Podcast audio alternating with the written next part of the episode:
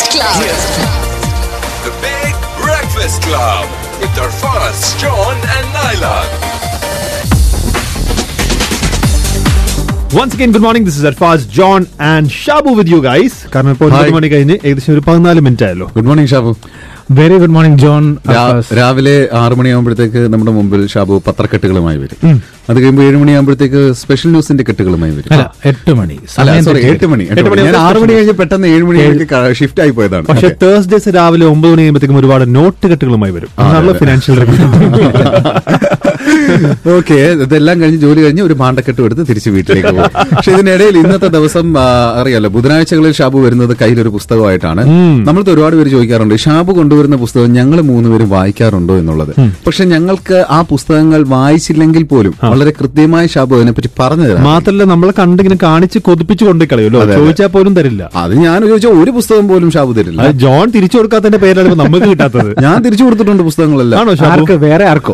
എന്റെ കയ്യിൽ നിന്ന് വാങ്ങിച്ച് മറ്റാർക്കോ തിരിച്ചു ഈ അറിവ് എന്ന് പറയുന്നത് കൈമാറ്റം ചെയ്യാനുള്ളത്. അതെ, അതെ, അതെ. പക്ഷെ പുസ്തകം കൈമാറ്റം ചെയ്യാനുള്ളതല്ല എന്ന് ഞാൻ പഠിച്ചിട്ടുണ്ട്. ഓക്കെ അപ്പോ ഇന്ന് ഏതാണ് നമ്മുടെ പുസ്തകം? ഇന്ന് നമ്മൾ നമ്മുടെ സ്പെഷ്യൽ ന്യൂസ് പോലും പറഞ്ഞത് ഒരു പത്രപ്രവർത്തകനെ കുറിച്ചായിരുന്നു. സ്വദേശാഭിമാനി രാമകൃഷ്ണപിള്ള എന്ന് പത്രപ്രവർത്തകർ ആയിട്ടുള്ള അല്ലെങ്കിൽ പത്രപ്രവർത്തനം പഠിക്കുന്ന വിദ്യാർത്ഥികൾക്കൊക്കെ ഒരു ആവേശമായി നിൽക്കുന്ന പത്രപ്രവർത്തകൻ. അദ്ദേഹത്തെ അതുകൊണ്ട് സ്പെഷ്യൽ ന്യൂസിനകത്ത് പോലും പറഞ്ഞ തൂലിക പടവാളാക്കിയ പത്രപ്രവർത്തകൻ എന്നൊക്കെ പറയുമ്പോൾ ഇന്നത്തെ കാലത്ത് കേൾക്കുന്നവർ ചിരിക്കും. തൂലിക എങ്ങനെ പടവാളാക്കാൻ പറ്റും എന്നുള്ളതാ. നേരാമണ്ണം തൂലിക പിടിക്കാൻ പോലും പറ്റാത്തൊരു കാലത്താണ് പടവാൾ വെച്ചിട്ട് പോരാട്ടം നടത്തുന്നത്. അതെ. അപ്പോ അങ്ങനെയുള്ള സ്വദേശാഭിമാനി രാമകൃഷ്ണപിള്ളയെ അദ്ദേഹത്തെ ആയിരത്തി തൊള്ളായിരത്തി പത്ത് സെപ്റ്റംബർ ഇരുപത്തി ആറാം തീയതിയാണ് നാട് കടത്തിയത്. എന്തിന് നാട് കടത്തി എന്ന് ചോദിച്ചു കഴിഞ്ഞാൽ ഭരണകൂടത്തിനെതിരെ ധീരമായി മുഖപ്രസംഗം എഴുതിയതിന്റെ പേരിലാണ്.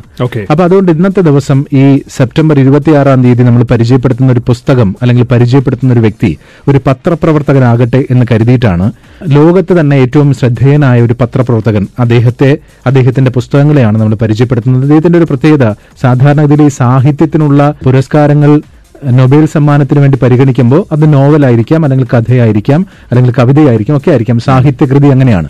പക്ഷെ അങ്ങനെയൊന്നുമല്ലാതെ ഈ നോവൽ എഴുത്തുകാരനായിട്ടോ കഥാകൃത്തായിട്ടോ ഒന്നും ശ്രദ്ധിക്കപ്പെടാതിരുന്ന കാലത്ത് ഈ പത്രപ്രവർത്തകൻ എഴുതിയ കുറിപ്പുകൾ ലോകോത്തര നിലവാരത്തിലേക്ക് ശ്രദ്ധയിലേക്ക് എത്തുകയുണ്ടായി. അങ്ങനെ അദ്ദേഹത്തിന്റെ കൃതികൾ നൊബേൽ സമ്മാനത്തിന് സാഹിത്യത്തിനുള്ള നൊബേൽ സമ്മാനത്തിന് പരിഗണിക്കുകയുണ്ടായി. പോളണ്ടുകാരനായ റൈസാഡ് കപ്പൂച്ചിൻസിനെയാണ് ഇന്ന് പരിചയപ്പെടുത്തുന്നത്.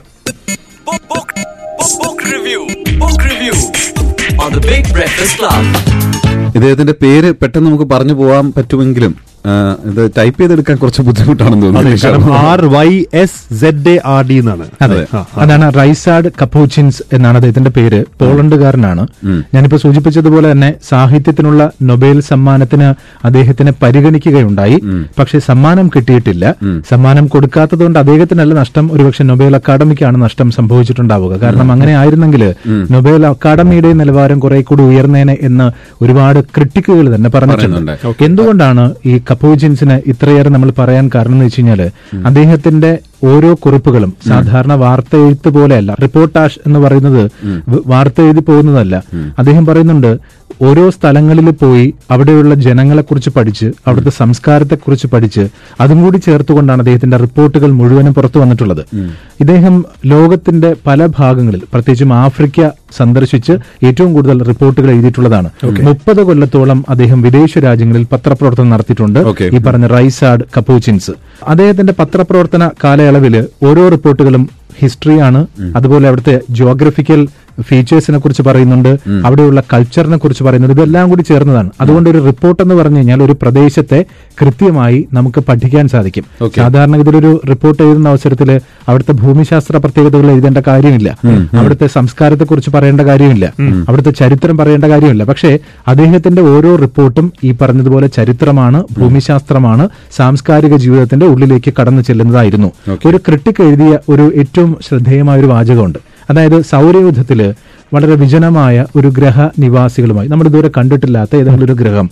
അതിനകത്ത് കുറെ ആളുകൾ ഉണ്ടെന്നിരിക്കട്ടെ അവരുമായിട്ടൊരു സാഹിത്യപരമായ ബന്ധം സ്ഥാപിക്കാൻ ആരെങ്കിലും പറഞ്ഞുവിടാൻ ഉദ്ദേശിക്കുന്നുണ്ടെങ്കിൽ കപ്പൂച്ചിൻസിന് നേരെ പറഞ്ഞു വിട്ടാൽ മതി ഇദ്ദേഹം അവിടെ പോയിട്ട് അവിടുത്തെ അവർക്ക് എന്തെങ്കിലും ഹിസ്റ്ററി ഉണ്ടെങ്കിൽ ആ ഹിസ്റ്ററി പഠിക്കും അവിടുത്തെ ജിയോഗ്രഫി പഠിക്കും. അതായത് സാധാരണ റിപ്പോർട്ടർ അയച്ചു കഴിഞ്ഞാൽ റിപ്പോർട്ട് മാത്രം പറഞ്ഞു വിടും ഇന്ന് രാവിലെ ഞാൻ കണ്ട ആൾ ബ്രേക്കിംഗ് ന്യൂസ് മാത്രമേ ഉണ്ടാവും.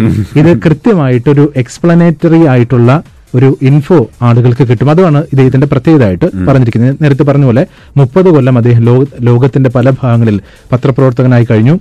പല ഇടങ്ങളിലും കൊല്ലപ്പെടുമെന്ന് തീർച്ചപ്പെടുത്തിയ സന്ദർഭങ്ങൾ പോലെ ഉണ്ടായിട്ടുണ്ട്. അദ്ദേഹത്തിന്റെ ചില കൃതികളെ കുറിച്ച് നമുക്ക് പറയാം. അതിൽ ഒന്നെന്ന് പറഞ്ഞാൽ അനദർ ഡേ ഓഫ് ലൈഫ് ആണ്. Okay another day of life എന്ന് പറയുന്ന കൃതി അങ്കോളിയൻ സിവിൽ വാറിനെ കുറിച്ചാണ് പറയുന്നത്. ഞാൻ നേരത്തെ സൂചിപ്പിച്ചതുപോലെ യുദ്ധ രംഗത്ത് അല്ലെങ്കിൽ യുദ്ധമേഖലയിൽ ഇപ്പോൾ റിപ്പോർട്ട് ചെയ്യുന്ന ഒരുപാട് ആളുകൾ നമ്മൾ കണ്ടിട്ടുണ്ട്. ഫോട്ടോഗ്രാഫർമാരെ കണ്ടിട്ടുണ്ട്. അവരൊക്കെ നേരിട്ട് ആ റിപ്പോർട്ടിനെ ജനങ്ങളിലേക്ക് എത്തുക എത്തിക്കുകയാണ് ചെയ്യുക പക്ഷെ ഇതൊക്കെ അങ്ങനെയല്ല. അവിടെയുള്ള ആളുകളുമായിട്ട് ഇടപഴകും. യുദ്ധമുണ്ടാകാനുള്ള സാഹചര്യം അതിന്റെ ചരിത്രം അതിന്റെ ഭൂമിശാസ്ത്രപരമായ പ്രത്യേകത ഇതെല്ലാം കൂടി ചേർത്ത് വെച്ചിട്ടാണ്. അങ്ങനെ വരുമ്പോൾ ചിലപ്പോൾ എതിർവശത്ത് നിൽക്കുന്ന ആൾ നോക്കുമ്പോൾ ഈ കപ്പോച്ചിൻസ്കി ഓപ്പോസിറ്റ് ആണ് നിൽക്കുക. അപ്പൊ ഇദ്ദേഹം ഇനി ചാരനാണ് എന്ന് വിചാരിച്ച് അങ്ങനെ പിടിക്കപ്പെട്ട അവസരങ്ങളുണ്ട്. അങ്ങനെ അതുകൊണ്ട് തന്നെ പറഞ്ഞ മരണത്തോട് മുഖാമുഖം കണ്ട നിമിഷങ്ങൾ വരെ ഉണ്ടായിട്ടുണ്ട് എന്ന് പറഞ്ഞിട്ടുണ്ട്. അപ്പൊ അതാണ് അനദർ ഡേ ഓഫ് ലൈഫ് ഈ പറഞ്ഞതുപോലെ മൂന്ന് മാസത്തെ അങ്കോളിയൻ സിവിൽ വാറിനെ കുറിച്ചാണ് പറഞ്ഞിരിക്കുന്നത് മറ്റൊന്ന് സോക്കർ വാർ വളരെ ശ്രദ്ധേയമായ ഒരു കൃതിയാണ് ഇത് പറഞ്ഞിരിക്കുന്നത് രണ്ട് രാജ്യങ്ങൾ തമ്മിൽ ഫുട്ബോൾ കളിച്ചുകൊണ്ട് ഉണ്ടായ ഒരു യുദ്ധമാണ് എന്നാണ് പറയുന്നത്. അതൊന്ന് ഹോണ്ടുറാസും എൽ സാൽവദോറും. ഈ രണ്ട് രാജ്യങ്ങൾ തമ്മിലുണ്ടായ യുദ്ധം ഫുട്ബോൾ മത്സരത്തിന്റെ പേരിലായിരുന്നു. യഥാർത്ഥത്തിൽ ഫുട്ബോൾ മത്സരത്തിന്റെ പേരിലല്ല രാഷ്ട്രീയപരമായ പല കാരണങ്ങളുമുണ്ട്. പക്ഷെ ആ കാരണങ്ങൾ ഈ ഫുട്ബോൾ മത്സരത്തിന്റെ പേരിലാക്കി മാറ്റപ്പെട്ടു എന്നുള്ളതാണ് ദ സോക്കർ വാർ എന്ന് പറയുന്ന പുസ്തകം. അതുപോലെ ദ ഷാഡ് ഓഫ് സൺ എന്ന് പറഞ്ഞു കഴിഞ്ഞാൽ അദ്ദേഹത്തിന്റെ മുപ്പത് വർഷത്തെ പത്രപ്രവർത്തന ജീവിതത്തിൽ ആഫ്രിക്കൻ രാജ്യങ്ങളായ കെനിയ റുവാണ്ട നൈജീരിയ എത്യോപ്യ അങ്ങനെ പലയിടങ്ങളിലും കണ്ട കാഴ്ചകളെ കുറിച്ചാണ് പറഞ്ഞിരിക്കുന്നത് ഇനി അദ്ദേഹത്തിന്റെ ഈ കുറിപ്പുകളിൽ നിന്ന് വളരെ ശ്രദ്ധേയമായ ചില കാര്യങ്ങളോടി പറഞ്ഞേക്കാം. അതായത് ഈ പറഞ്ഞ പുസ്തകത്തിനകത്ത് ഒരെണ്ണം കൂടി ഉണ്ട് ഷാ ഓഫ് ഷാസ് ഇറാനിലെ ഏറ്റവും അവസാനത്തെ ഷാ ഭരണാധികാരിയെ കുറിച്ച് എഴുതിയിട്ടുള്ളതാണ്. ഓക്കെ. ഇദ്ദേഹം ജന്മനാടായിട്ടുള്ള പോളണ്ടിൽ നിന്ന് പത്രപ്രവർത്തകനാകാൻ വേണ്ടി വിദേശ പത്രപ്രവർത്തകനാകാൻ വേണ്ടി ആഗ്രഹിച്ച സമയത്ത് അദ്ദേഹത്തിന്റെ എഡിറ്ററോട് പറഞ്ഞു എനിക്ക് ഏതെങ്കിലും ഫോറിൻ കൺട്രിയിൽ പോകണം അപ്പൊ അവർ ചോദിച്ചു ഏത് ഫോറിൻ കൺട്രിയാ പോകേണ്ടെന്ന് വെച്ചപ്പോൾ അദ്ദേഹം പറഞ്ഞു എനിക്ക് ചെക്കോസ്ലോവാക്യ പോകണം ചെക്കോസ്ലോവാക്യ മാത്രമാണ് ഒരു ഫോറിൻ കൺട്രി എന്ന് വിശ്വസിച്ചിരുന്ന ഒരു ചെറുപ്പക്കാരനായിരുന്നു അദ്ദേഹം. ആഫ്രിക്ക എന്ന് പറഞ്ഞൊരു ഭൂഖണ്ഡം ഉണ്ട് ഒന്ന് പോലും അറിഞ്ഞില്ല. ഇന്ത്യ എന്ന് പറഞ്ഞൊരു രാജ്യത്തെ കുറിച്ച് കേട്ടിട്ട് പോലുമില്ല. അതൊക്കെ ഒരു യക്ഷി കഥയിലെ നമ്മൾ ഫെയറി ടൈലൊക്കെ പോലെ ഒന്നാണ് എന്ന് ഇദ്ദേഹം പറഞ്ഞിട്ടുണ്ട്. പിന്നീടാണ് ആഫ്രിക്കയിൽ പോയപ്പോഴാണ് ഇങ്ങനെയും ലോകത്ത് മനുഷ്യരുണ്ട് എന്നും ഇവരൊക്കെ ഇങ്ങനെ ജീവിക്കുന്നുണ്ട് എന്നുമൊക്കെ തിരിച്ചറിഞ്ഞത്. ആഫ്രിക്കയിൽ പോയപ്പോഴത്തേക്ക് അവിടെ റബലിയൻ വിപ്ലവം കണ്ടു. വിപ്ലവത്തിൽ നിന്ന് തന്നെ സൈനിക അട്ടിമറി കണ്ടു. സൈനിക അട്ടിമറി മാറി പിന്നെ യുദ്ധങ്ങൾ കണ്ടു. ഒരു യുദ്ധത്തിൽ നിന്ന് മറ്റൊരു യുദ്ധത്തിലേക്ക് ആഫ്രിക്കൻ രാജ്യത്തിന്റെ യുദ്ധത്തിന്റെ ചരിത്രമൊക്കെ കൃത്യമായി അടയാളപ്പെടുത്തിയിട്ടുണ്ട്. അദ്ദേഹം പറയുന്ന ഒന്ന് രണ്ട് സംഭവങ്ങളോട് പറയാം. മനുഷ്യൻ എത്രത്തോളം ക്രൂരനാണ് എന്ന് അദ്ദേഹത്തിനെ കാണിച്ചു കൊടുത്ത ചില സന്ദർഭങ്ങൾ. ലൈബീരിയയിൽ അന്ന് പ്രസിഡന്റ് ആയിരുന്ന സാമുവൽ ഡോ അദ്ദേഹത്തിനെ അട്ടിമറിച്ചു. സൈനിക അട്ടിമറിയിലൂടെ അട്ടിമറിച്ചു.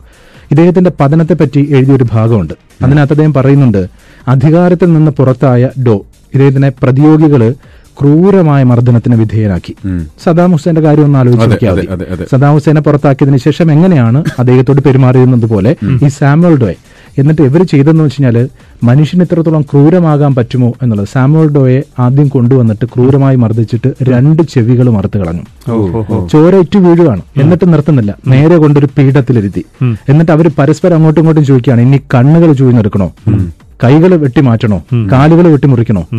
അങ്ങനെ ഒരു തീരുമാനത്തിലെത്താതെ വീണ്ടും അടുത്തൊരു പീഡന മുറിയിലേക്ക് കൊണ്ടുപോവാണ്. സാമോൾഡോ എന്ന് പറയുന്ന ഒരു ഭരണാധികാരിയെ കുറിച്ച് പറയുന്നുണ്ട് മറ്റൊരു ഭാഗം ഈ സമയത്തൊക്കെ ഒരു പത്രപ്രവർത്തകൻ എന്ന നിലയ്ക്ക് ഇദ്ദേഹത്തിന്റെ കാഴ്ചകളാണ് അധികം അവതരിപ്പിക്കുന്നത്. മറ്റൊരു സ്ഥലത്ത് അറുപത്തിരണ്ടിൽ വെച്ച് കമ്പാല എന്ന് പറഞ്ഞ സ്ഥലത്ത് വെച്ച് ഇദ്ദേഹത്തിന് സെർബൽ മലേറിയ പിടിപെട്ടു. സെർബൽ മലേറിയ പിടിപെട്ടിട്ട് ഏകദേശം മൂന്നാഴ്ചയോളം ബോധരഹിതനായിട്ട് നിന്നു. ബോധരഹിതനായിട്ട് നിന്ന് അവസാനം ബോധം വരുമ്പോൾ അദ്ദേഹത്തിന്റെ കട്ടിലിനരികിൽ ഈദി അമീൻ നിൽക്കുന്നു ഈദി നമ്മൾ കേട്ടിട്ടുണ്ട്. ലോകത്തിലെ ഏറ്റവും ക്രൂരനായ ഭരണാധികാരി എന്ന വിശേഷമുള്ള. അതെ. അദ്ദേഹം ഉഗാണ്ടയിലെ പൊളിറ്റീഷ്യൻ ആയിരുന്നു മിലിറ്ററി ഓഫീസർ ആയിരുന്നു. ഉഗാണ്ടയിലായിരുന്നു ആയിരത്തി തൊള്ളായിരത്തി എഴുപത്തി മൂന്ന് മുതൽ എഴുപത്തി ഒന്ന് മുതൽ എഴുപത്തി ഒമ്പത് വരെ. ആ, ഈദി അമീൻ ഈദി അമീനെ അദ്ദേഹത്തിന്റെ ക്രൂരതകളെ കുറിച്ച് പറയുന്ന വേറൊരു ഭാഗം കൂടി പറഞ്ഞിട്ടുണ്ട്. ആ. പ്രദേശത്തുള്ള ഒരു പുഴയിൽ ഇഷ്ടംപോലെ മത്സ്യങ്ങൾ ആളുകൾക്കൊക്കെ സന്തോഷമായി മീൻപിടുത്തക്കാർക്കൊക്കെ. കാരണം നല്ല തടിച്ച മത്സ്യങ്ങളാണ്. അന്വേഷിച്ചപ്പോഴാണ് പറയുന്നത് ഈദി അമീൻ പ്രതിയോഗികളെ വെട്ടി നുറുക്കി ഈ പുഴയിലേക്ക് വലിച്ചെറിഞ്ഞു കൊടുത്ത് മത്സ്യങ്ങൾക്ക് തീറ്റയാക്കി കൊടുത്തതാണ്. അതാണ് ഈദി അമീൻ അങ്ങനെയൊക്കെ മരണത്തെ മുഖാമുഖം കണ്ട നാളുകൾ ഈ യുദ്ധത്തിന്റെ നാളുകൾ ഓരോ ചരിത്രവും അദ്ദേഹം സാധാരണ കർഷകരോടൊപ്പം ജീവിച്ചിട്ടുണ്ട് വലിയ വലിയ മന്ത്രിമാരോടും ഭരണാധികാരികളോടൊപ്പം താമസിച്ചിട്ടുണ്ട്. അങ്ങനെ ഒരുപാട് മനുഷ്യരുമായി ഇടപഴകി മുപ്പത് കൊല്ലത്തോളം പത്രപ്രവർത്തനം നടത്തിയ ധീരമായ പത്രപ്രവർത്തനം നടത്തിയ പോളിഷ്കാരനായ റൈസാഡ് കപ്പോസിൻകിയാണ് നമ്മൾ ഇന്ന് പരിചയപ്പെടുത്തിയത്. Book, book, book, book review. Book review on the Big Breakfast Club.